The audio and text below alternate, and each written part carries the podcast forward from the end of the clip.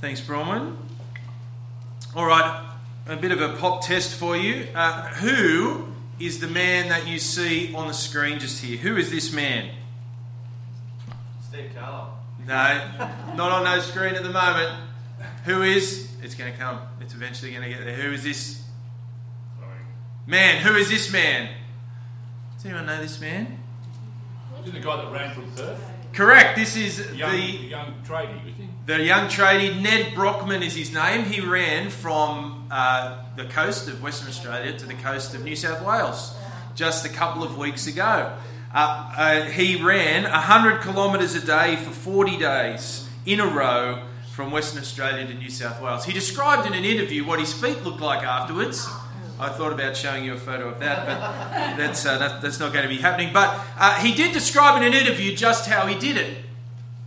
He said, I broke my run down each day into 20 kilometre segments. That sounds too much to begin with, doesn't it? then he said, I broke my, uh, my 20 kilometre segments down into 5 kilometre segments. Still too much. Then I broke my 5 kilometre segments down into 1 kilometre segments. And that's how I did it.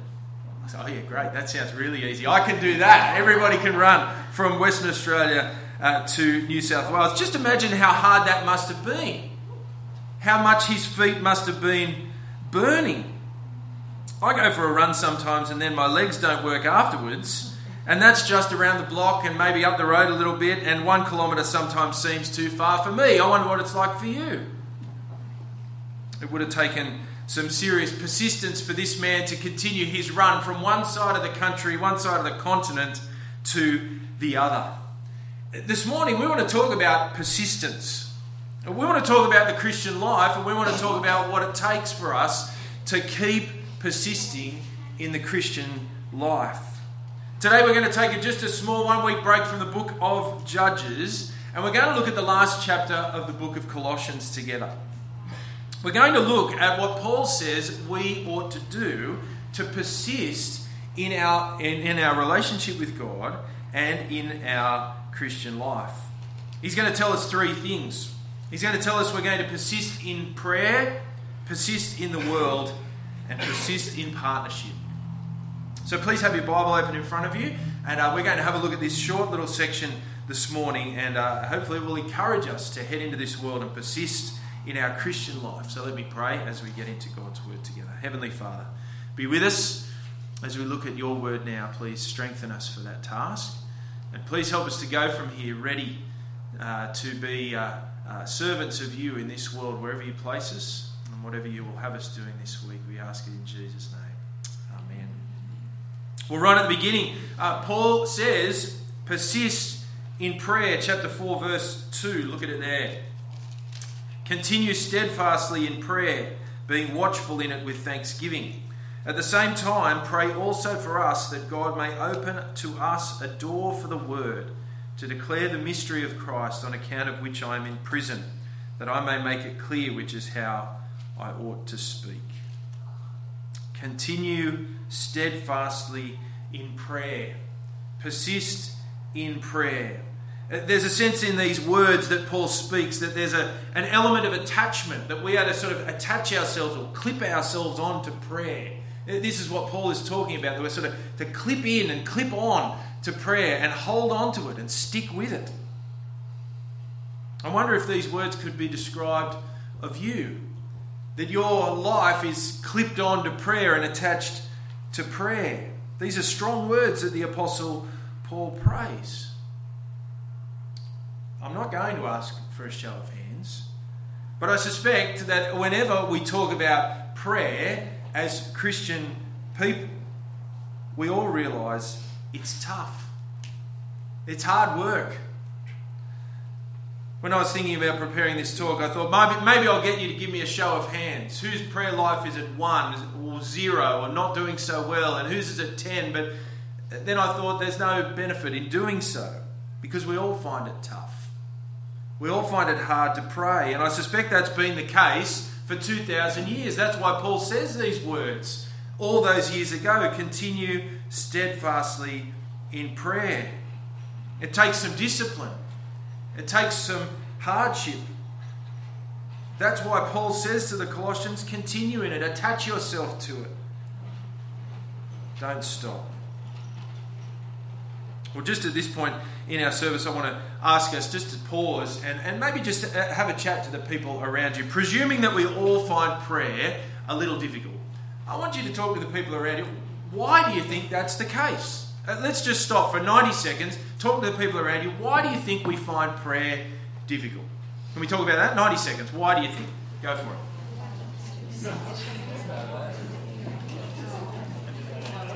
sometimes I'm just like busy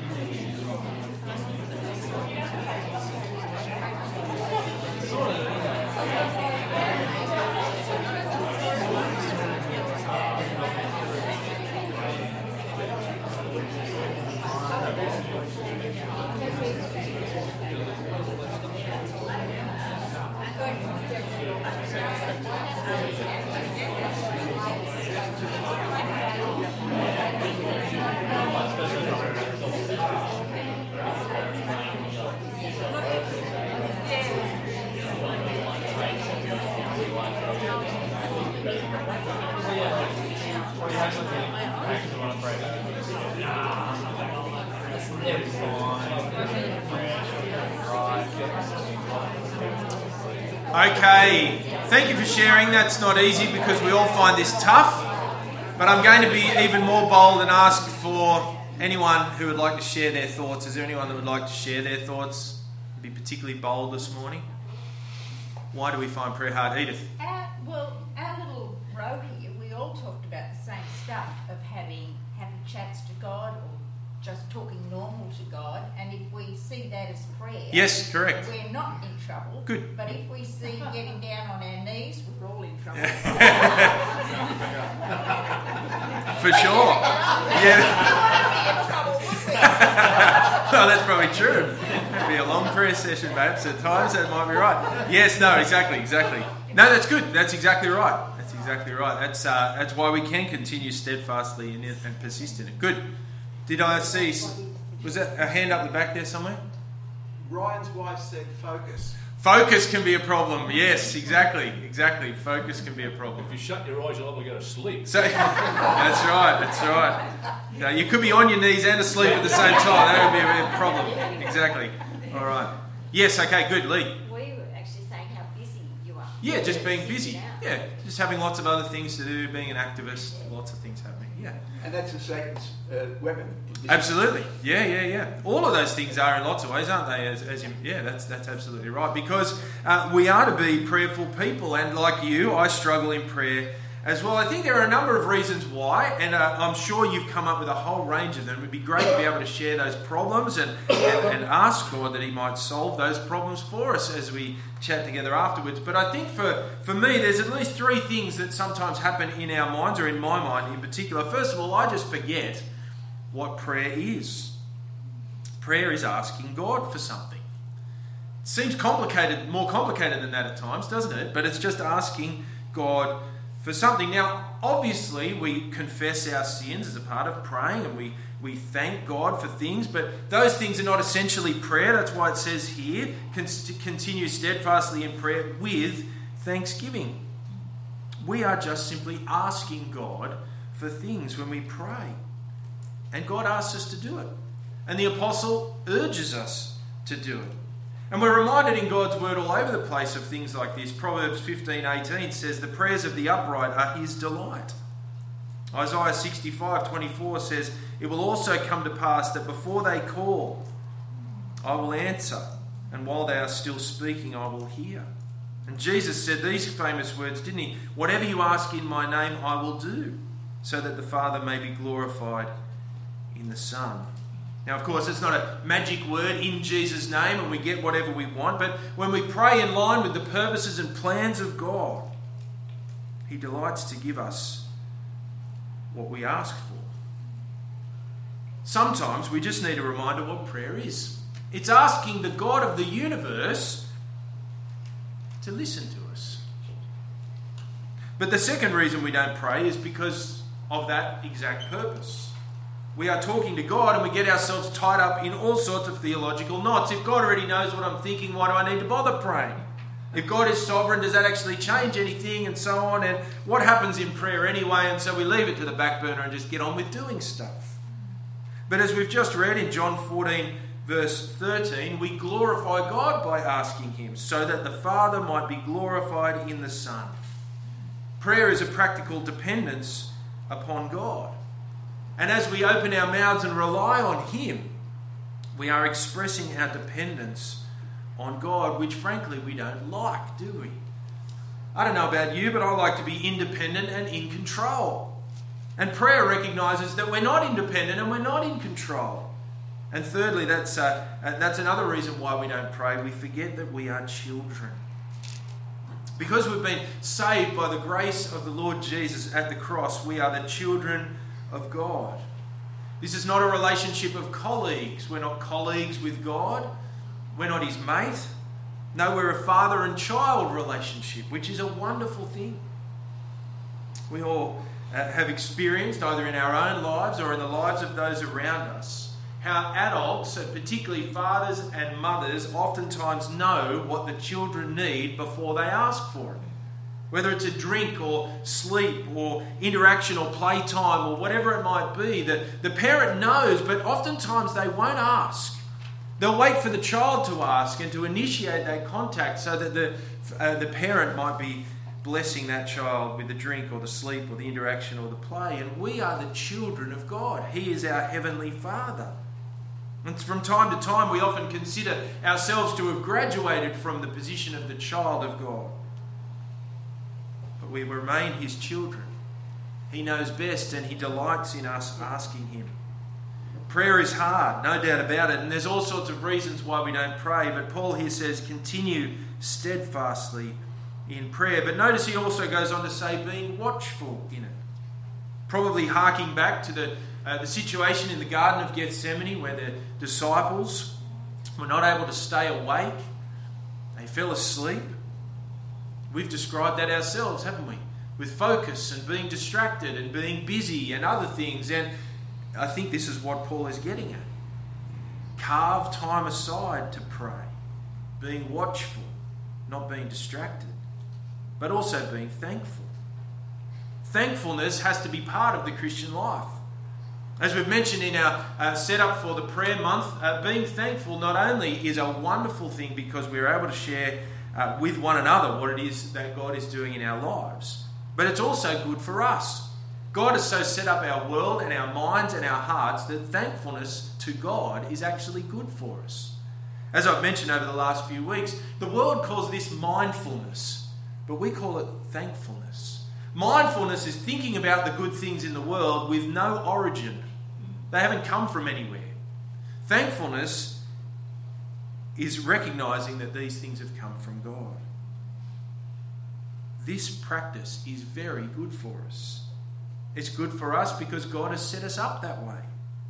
God has set us up to be thankful people, to be reliant people, to be people who recognize that every good and perfect gift comes from above, and most of all, the gift of the cross of Christ.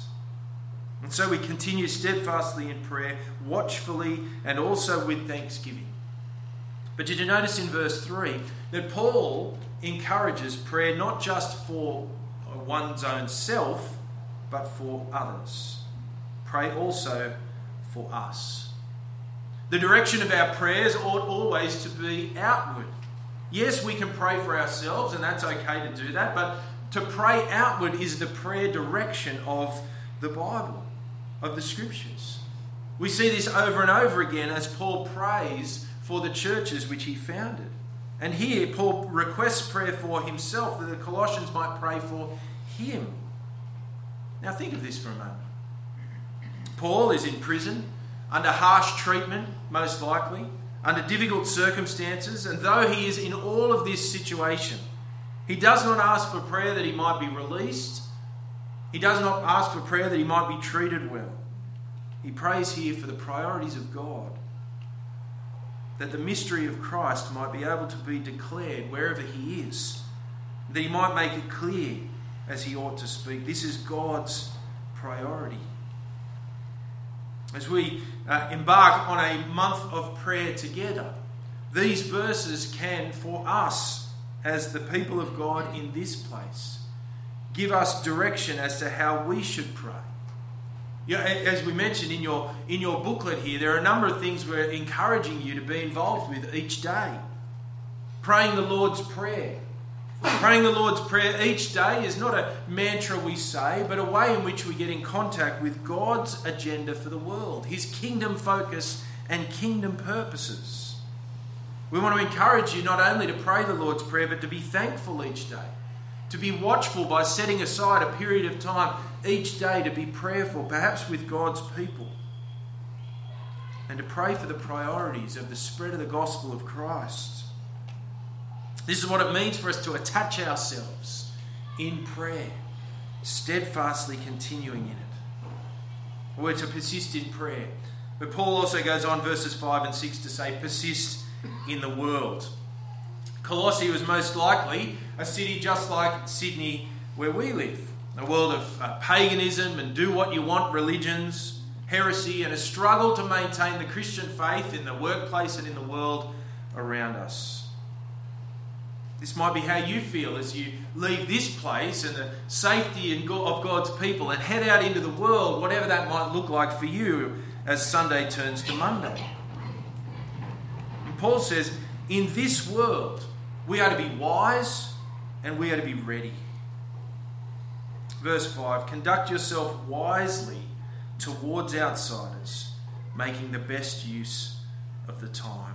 He says, Walk in wisdom. Walk in wisdom towards the outsiders. In other words, when you head out into this world and Sunday turns to Monday, be careful about what you say and what you don't say. Be careful about how you act and how you don't act. Be, be careful about what you prioritize and what you don't prioritize.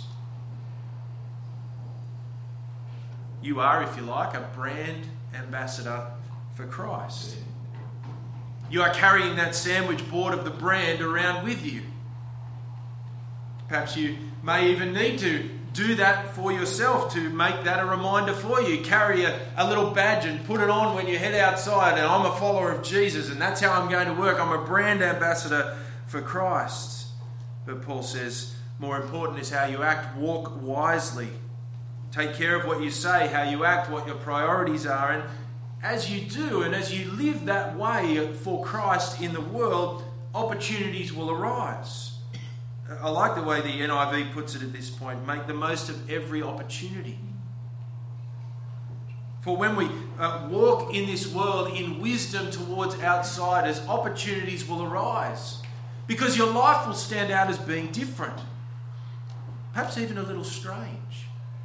Why do you make the decisions you do? Why do you speak the way you do? Why are you just a little bit different? We get on well, but why are you different to me? Paul says, make the best use of those opportunities. Be ready to speak. Verse 6 Let your speech always be gracious, seasoned with salt, so that you might know how to answer each person. Be ready to speak. Be ready to speak not just that you go to church, although that would be a good start, but that you know Jesus and that you are loved by Him. See, the good news for the follower of the Lord Jesus Christ is that we have a message to speak to an anxious world, a message of hope for an anxious world. We have a message into a world that is so very fearful of many things. And we have a message of certainty in Christ for the fearful world.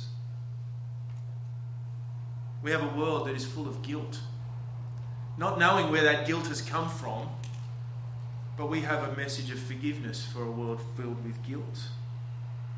Paul says, Be ready to give those answers to people when they ask. Why are you not living the same way as me? Why are your fears different to mine? Why, why your anxiety is not the same as mine? Why do you not have guilt? And you've got the answer in the gospel of Christ. Give a answer that is seasoned with salt, tasty and memorable, that will stick in people's minds like the Lord Jesus did. Remember Jesus? As he walked around in this world, people hated him, but they couldn't stop listening. They wanted to hear what he said, even if it was frustrating to them. Those words stuck with them. And sometimes the followers of Christ today will be like that. We may be hated, but may our words be seasoned with salt, ready to give an answer to each person about the hope we have in Jesus Christ. And so we persist in the world, walking wisely and being ready to answer under every circumstance. And thirdly, we persist in partnership. Verses 7 to 18 at first glance seem like just a bunch of names. And we see this many times in the Bible, don't we, actually? Almost all of the letters of Paul end this way. They end with names upon names upon names, and we leave them out of most of the things that we do Bible studies and youth group talks and kids' ministry and all the rest of it. We don't ever speak too much about these. Why does God leave them in His book, not just once, not just twice, but all the time? Well, here we have in these verses, verses 7 to 18, gospel service in partnership. Now, many of you know I love team sports.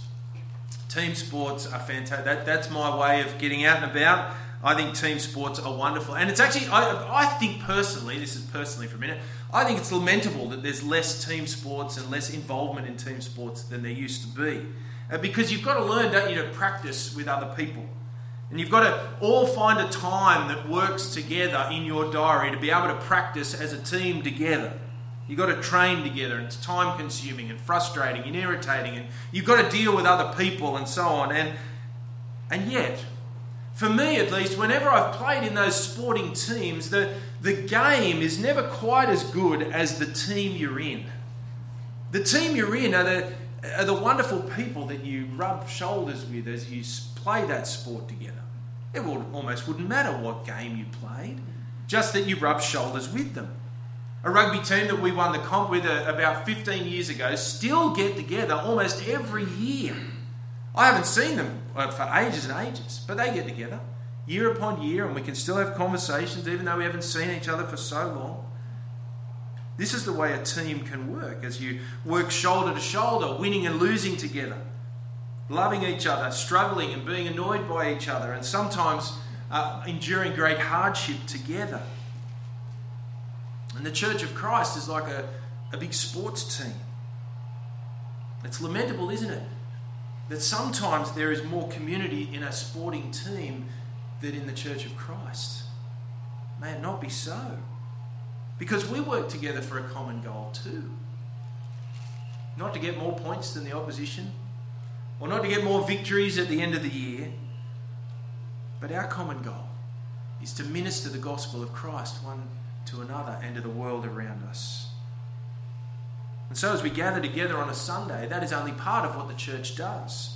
As the church gathers together on Sunday, it's like the, the halftime chat as we get ready to head out into the world, fueled by the oranges, although we might have more than oranges this, after, uh, this morning, and, and, and eat and drink God's word together, fueled up to go out and serve Him. And this, these verses teach us about the interconnectedness of the ministry of the gospel of Christ. We don't work to get a pigskin across a line or to get leather and willow across a boundary or whatever it is. We work together to win souls and strengthen one another and glorify God, something of greater significance than any sporting team in this world. And I'm in your team, and you're in my team. I'm in a team with Wendy and with Ken and with Rod and with Katie and with Pete and with all of you. And you're in my team. And Paul's team consisted of a different group of names Tychicus and Onesimus, and Jesus called Justus and Archippus. But they were all a part of Jesus' team. They were all a part of Paul's team. They win together, they lose together, they struggle together, and they serve together. But look at how the ministry runs right through this passage, verse 7.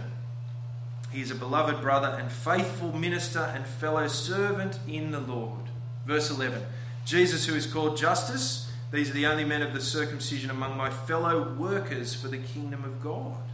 Verse 12 Epaphras, who is one of you, a servant of Christ Jesus, greets you, always struggling on your behalf in his prayers.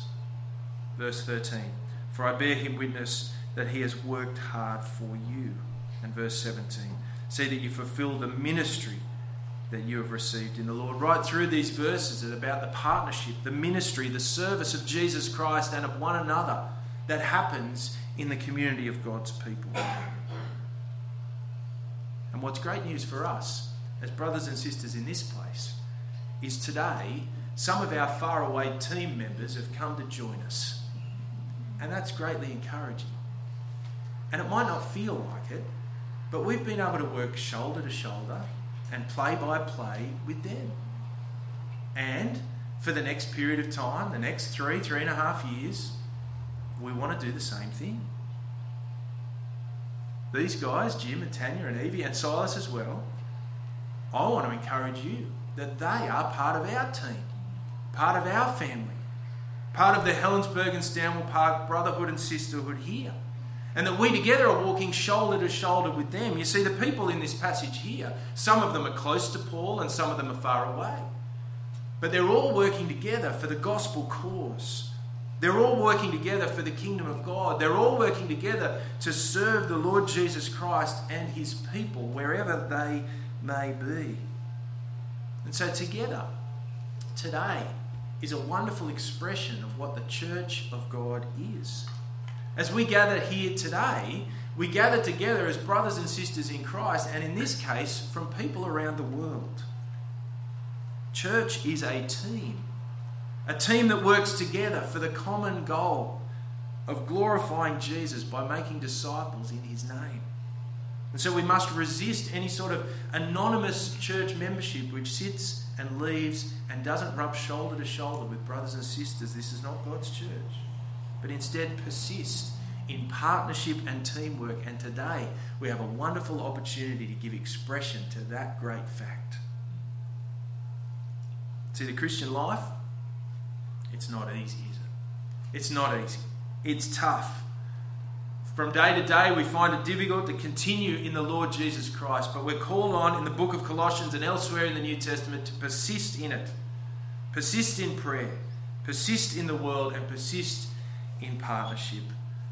And know this, just as Paul says at the end of this letter, know that as we persist, it is not in our own strength. Did you notice what he said in the last few verses of this letter? An encouragement to us all as we seek to persist one kilometre at a time, as it were. Grace be with you. God's grace be with you. Let me pray. Heavenly Father, be with us as we continue in the Christian life, as we seek to persist in the faith. Help us to persist in prayer, which we find so hard. Thank you for the, the month we have before us to be able to persist in prayer. Please help us to retrain ourselves with all of the challenges we find around prayer, to continue to have, as we mentioned before, though, even those small conversations with you at different times through the day. And to be reminded that we have those open lines of communication through Christ with you. And please help us to persist in the world as we head out from Sunday to Monday to be wise and ready to give an answer in the world in which we live, whether it's through family or friends or in the workplace schools and universities, wherever it is that we are. Uh, please help us to be wise in the way we act and ready to give an answer. And Lord, we thank you for the expression of partnership that we have here today uh, with our friends and brothers and sisters, the French family. We thank you so much that we can express our partnership with them, but also be reminded of our partnership with one another as you have joined us together as a team, a team ready to uh, bring about uh, your work in this world. And so we ask, please, that you might help us to work shoulder to shoulder with all of the ups and downs, with the wins and losses, with the hardships and struggles, that you might help us to be on about serving you and serving one another and serving our community as we seek to glorify you by making disciples of Jesus wherever we are. Heavenly Father, please help us to persist because your grace is with us. And we ask it in Jesus' name. We're going to stand and sing our final song for this morning, friends. So as the band uh, comes forward, let me ask you to